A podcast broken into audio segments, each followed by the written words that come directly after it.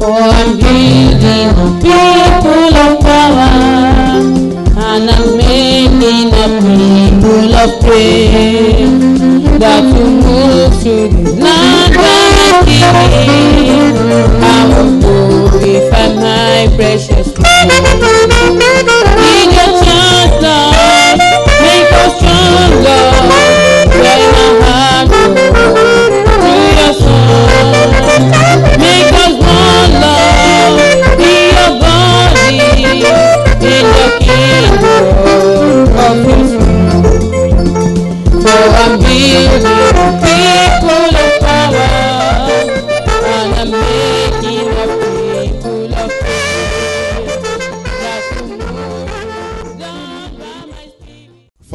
bless your name in the name of Jesus.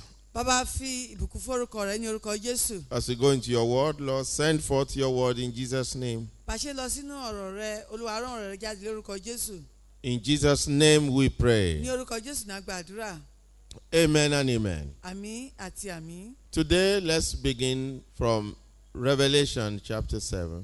lónìí ẹ ká bẹ̀rẹ̀ láti ìwé ìfihàn orí keje Revelation chapter 7, verses 13 and 14. ìwé ìfihàn orí keje ẹsẹ̀ kẹtàlá àti kẹrìnlá. We read it last time, but there was something in it I did not explain. a kà á ní ọ̀sẹ̀ tó kọjá ṣùgbọ́n wà níbẹ̀ tí n kò ṣàlàyé rẹ̀. And one of the elders answered, saying unto me, What are these which are arrayed in white robes? Ọ̀kan nínú And àwọn whence came they? ọ̀kan nínú àwọn àgbà náà sì dáhùn ó bi mí pé ta ni àwọn wọ̀nyí tí a wọ̀ ní aṣọ funfun nì níbo ni wọ́n sì ti wá. And I said unto him, Sir, thou knowest. mo sì wí fún un pé olúwa mi ìwọ ni ó lè mọ̀. And he said to me, These are they which came out of great tribulation, ó sì fún mi pé àwọn wọ̀nyí ni ó jáde láti inú ìpọ́njú ńlá and have washed their robes and made them white in the blood of the Lamb. wọ́n sì fọ aṣọ wọn wọ́n sì sọ wọ́n di funfun nínú ẹ̀jẹ̀ ọ̀dọ́ àgùntàn náà. I spoke a little bit on the washing of the robes. mo sọ̀rọ̀ díẹ̀ lórí fífọ àwọn aṣọ mọ́ They have washed their robes wọ́n sì fọ àwọn aṣọ wọ́n sì fọ aṣọ wọn and made them white in the blood of the Lamb. wọ́n sì sọ wọ́n di funfun nínú ẹ̀jẹ̀ ọ̀dọ́ àgùntàn náà. The washing of the robes typified the washing of their spiritual lives. fífọ aṣọ wọn ó tọ́ka sí fífọ ìgbésí ayé ẹ̀mí wọn mọ́. They washed their robes and made them white in the blood of the Lamb. wọ́n fọ aṣọ wọn wọ́n sì sọ wọ́n di funfun nínú ẹ̀jẹ̀ ọ̀dọ́ àgùntàn náà. These people, after they were born again, àwọn wọ̀nyí lẹ́yìn ìgbà tí wọ́n ti di àtúnbí after they had been saved, lẹ́yìn ìgbà tí a ti gbà wọ́n là and they have received forgiveness of sins, tí wọ́n sì ti gba ìdáríjì àwọn ẹ̀ṣẹ̀ wọn. they washed their lives in the blood of Jesus Christ. wọ́n fọ ìgbésí ayé wọn nínú ẹ̀jẹ̀ jésù kristi. Observe that they did the washing, they were not idle. ṣe àkíyèsí pé wọ́n ṣe fífọ̀ náà fúnra wọn wọn kàn dúró lásán.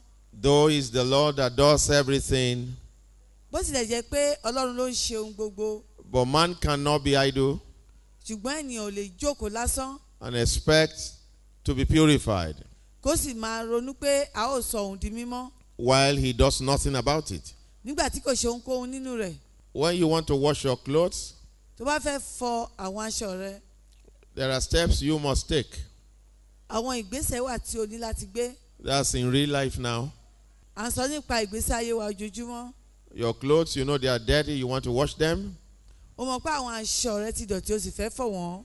You get the clothes, you get some water, get some detergent or soap, wàá kó àwọn aṣọ náà wàá gbé omi jáde wàá sì mú ọṣẹ ìfọṣọ bákan náà. You soak the clothes in soap water, wàá rẹ aṣọ náà sínú omi ọṣẹ then you can go on washing or leave for a while before you start washing.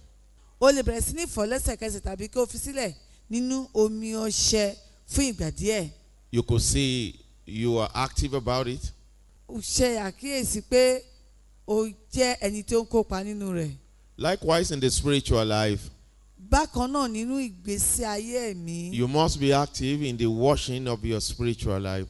O gbọ́dọ̀ nípa tí ìwọ yóò kó nínú fífọ ìgbésí ayé rẹ mọ́ The blood of Jesus is not just going to fall on you from heaven. ẹ̀jẹ̀ jésù kò kàn ní dà sí ọ lórí láti ọ̀run wá You have to go to the Lord on your own and demand to be washed clean in the blood of Jesus Christ. o ní láti tọ ọlọ́run lọ fúnra rẹ kí o sì béèrè wípé kí ẹ̀jẹ̀ jésù kí ó fọ̀ ọ́ mọ́ Let's go to Matthew 22, jẹ́ ká lọ sínú matthew orí kejìlé ní ogún verses 11 to 13.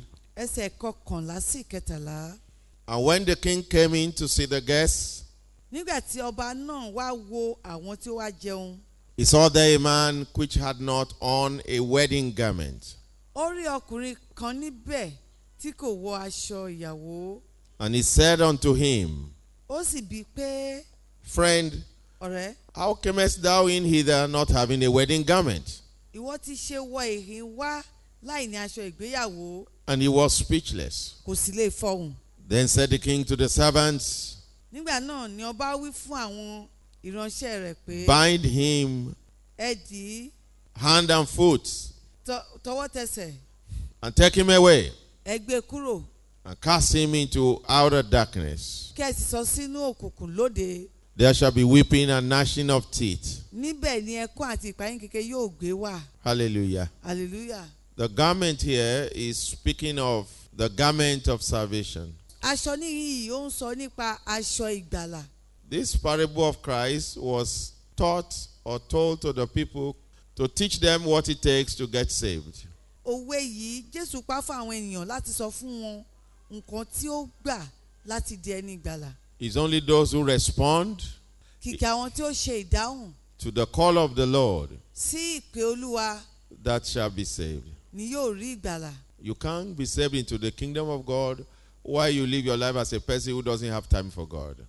o lè di ẹni ìgbàlà sí ìjọba ọlọ́run nígbà tí ò ń gbé ìgbésí ayé rẹ bẹ́ẹ̀ ni tí kò ní àsìkò fún ọlọ́run Observe that the man who did not have the garment was thrown out into outer darkness. Ṣe àkíyèsí pé ọkùnrin náà tí kò ní aṣọ ìgbéyàwó asọ sínú òkùnkùn biribiri níta Jesus said, There shall be weeping and gnashing of teeth. jésù wípé níbẹ̀ ni ẹkún àti ìpayín kékeré yóò gbé wà Anywhere Jesus uses that word or that phrase, he's talking about those who will be suffering in the fire of hell. Ibikíbi tí jésù bá ti lo gbólóhùn ọ̀rọ̀ wọ̀nyí ó ń sọ nípa àwọn tí yóò máa jìyà nínú adágún iná Anywhere Jesus speaks about there shall be weeping and gnashing of teeth, he's referring to those who will be rejected from the kingdom of God and who will be suffering in the lake of fire forever. Níbikíbi tí jésù bá ti lo ọ̀rọ̀ náà ẹkún àti ìpayín keke ó ń sọ nípa àwọn tí yóò máa jìyà nínú iná ọ̀run àpáàdì Hallelujah. hallelujah To explain further, let's go to Psalm 132, verses 13 to 18. Láti ṣàlàyé síwájú sí i yẹ ká lọ sínú ìwé orin dáfídì orí kejìléní àádóje láti ẹsẹ̀ kẹtàlá sí ìkejìdínlógún. For the Lord has chosen Zion, nítorí tí olúwa ti yan síónì. He has desired it for his habitation. ó sì fẹ́ fún ibi ìjókòó rẹ̀. This is my rest forever. èyí ni ibi ìsinmi mi láéláé. Here will I dwell, níyìí ni èmi ò máa gbé for I have desired it. nítorí tí mo fẹ́ I will abundantly bless her provision. èmi ò bùkún oúnjẹ rẹ̀ púpọ̀ púpọ̀ I will satisfy her poor with bread. èmi ò sì fi oúnjẹ tẹ́ àwọn tálákà rẹ̀ lọ́rùn I will also clothe her priests with salvation, èmi ò sì fi ìgbàlà wọ àwọn àlùfáà rẹ̀ and her saints shall shout aloud for joy. Àwọn ènìyàn mímọ́ rẹ̀ yóò máa hó fún ayọ̀. There will I make the horn of David to bud. níbẹ̀ ni èmi ò gbé mú ìwo dáfídì yọ. I have ordained a lamp for mine anointed. èmi ti ṣe ìlànà fìtílà kan fún ẹni òróró mi. His enemies will I clothe with shame, àwọn ọ̀tá rẹ̀ lé èmi ò fi ìtìjú wọ̀. but upon himself shall his crown flourish. ṣùgbọ́n lára ohun tìkára rẹ̀ lé adé rẹ̀ yóò máa gbilẹ̀. Hallelujah. hallelujah Observe ṣe àkíyèsí in verse 16, ní ẹsẹ̀ kẹrìndínlógún it says, I will also clothe her priests with salvation. ó ní èmi ò sì fi ìgbàlà wọ àwọn àlùfáà rẹ̀.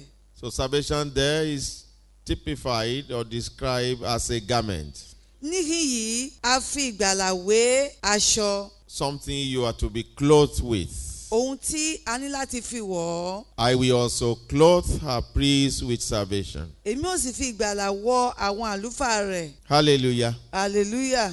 Isaiah 61, àìsáyà orí kọkànléní ọgọ́ta verse 10. ẹsẹ̀ kẹwàá I will greatly rejoice in the Lord. èmi ò yọ̀ gidigidi nínú olúwa My soul shall be joyful in my God, ọkàn mi yóò yọ̀ nínú ọlọ́run mi for he has clothed me with the garments of salvation. tó tó fi agbádá wọ̀ mí He has covered me with the robe of righteousness. ó ti fi aṣọ òdodo bò mí As a bridegroom decketh himself with ornaments, gẹ́gẹ́ bí ọkọ ìyàwó ti ṣe ara rẹ̀ lọ́ṣọ̀ọ́ and as a bride adorneth herself with her jewels.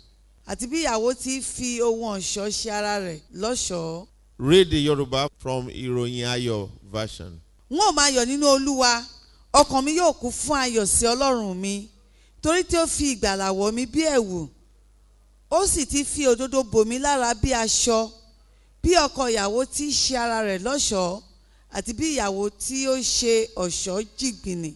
So look at that. Here, salvation becomes a garment. ẹ wo eléyìí níhìnyí ìgbàlà ó di ẹ̀wù tí a fi wọ̀ ni. I'm still trying to explain the word. They wash their robes in the blood of the Lamb.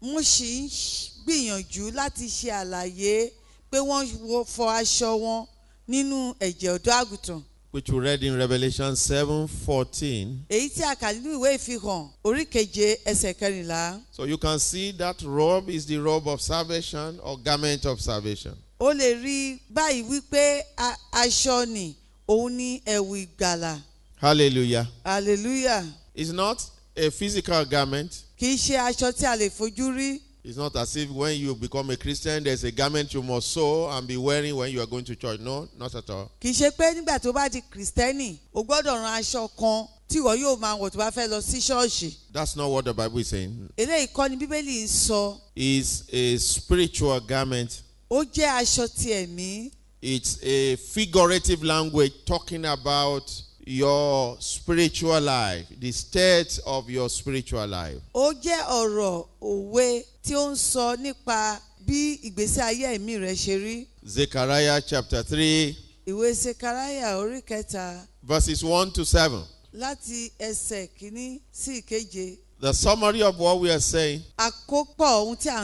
is that when you are born again, you have received salvation, you have received forgiveness of sins, you have to allow the blood of Jesus to wash you clean. pé lẹ́yìn ìgbà tí o ti di àtúbí tó o ti gba ìgbàlà o ní láti gba ẹ̀jẹ̀ jésù láàyè láti fọ̀ ọ́ mọ́. Lẹ́yìn ìgbà tí o ti di àtúbí tó o ti gba ìgbàlà tó o ti gba ìdáríjì ẹ̀ṣẹ̀ o gbọ́dọ̀ gba ẹ̀jẹ̀ jésù láàyè láti fọ̀ ọ́ mọ́ To wash away sinful habits from your life. láti fọ àwọn ìwà ẹ̀ṣẹ̀ kúrò nínú ayé rẹ We stop here. a ó dúró níhìn We stop here for today. a ó dúró níhìn fún ti òní Father, we bless your name bàbá fi ìbùkún fún orúkọ rẹ for the word you have sent forth. Fún ọ̀rọ̀ tí ẹ ti rán jáde Water the words in the hearts of the people. olúwa bomi ní ọ̀rọ̀ náà kọ àwọn ènìyàn Let it save their souls into your kingdom. jẹ́ kó gba ọkàn wọn là sínú ìjọba rẹ In Jesus' name we pray. ní orúkọ jésù náà gba àdúrà Amen and amen. àti. This Word of Life program is coming to you through the mouth of God's servant, Oluwabamishi Akinduro of the Triumphant Church of Jesus Christ at 66A Lagos Abeokuta Expressway, Abekoko, Ifo, Ogun State, Nigeria. For further Christian life help, contact 0805 501 6597, 0805 501 6597 by SMS or WhatsApp, or email oluwabamiṣe akinduro at gmail.com olubamiseakinduro at gmail.com olubamiseakinduro at gmail.com. You can also call 003 842 4075 003 842 4075 or 003 695 4678 003 695 4678. Copies of this short sermon and other longer sermons in English language only can be sent to you free of charge by WhatsApp or email if you request for them. Join us for this Word of Life program, same day of the week, same time every week. Our Sunday morning service starts at 9 a.m. You are invited to fellowship with us. Jesus Christ is Lord. Amen and amen.